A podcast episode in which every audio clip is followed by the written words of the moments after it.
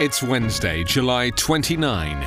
From the Volley Network, this is your daily election update. I'm Anthony Davis. With 96 days to go until the election, Democratic presidential candidate Joe Biden told reporters on Tuesday he would name his running mate in the first week of August, days before he formally accepts his party's nomination at the Democratic National Convention.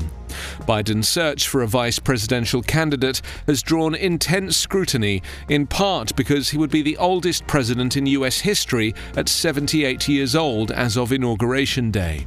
Biden has vowed to select a woman to join his ticket ahead of November's election against Donald Trump. Biden promised to fight the outsized economic burdens of non white families with billions of dollars in federal spending for minority owned businesses and provisions for more affordable housing. Speaking at his hometown of Wilmington, Delaware, invoked the name of U.S. Representative John Lewis, the black civil rights hero who died of cancer 10 days ago. Meanwhile, Donald Trump's administration, bolstering his tough immigration stance in an election year, said it will reject any new applications for the so called Dreamer immigrant program and shorten the deportation protections of those whose eligibility is soon to expire. Trump said on Tuesday he did not support everything in the Senate Republican coronavirus relief legislation, but would not elaborate on what he did not like. Over the past two and a half months, the share of voters who said they expect Trump to win has fallen fallen from about 45% to around 40% in polling by The Economist and YouGov.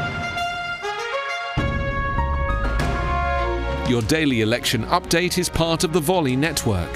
Find us online at electionupdatepodcast.com.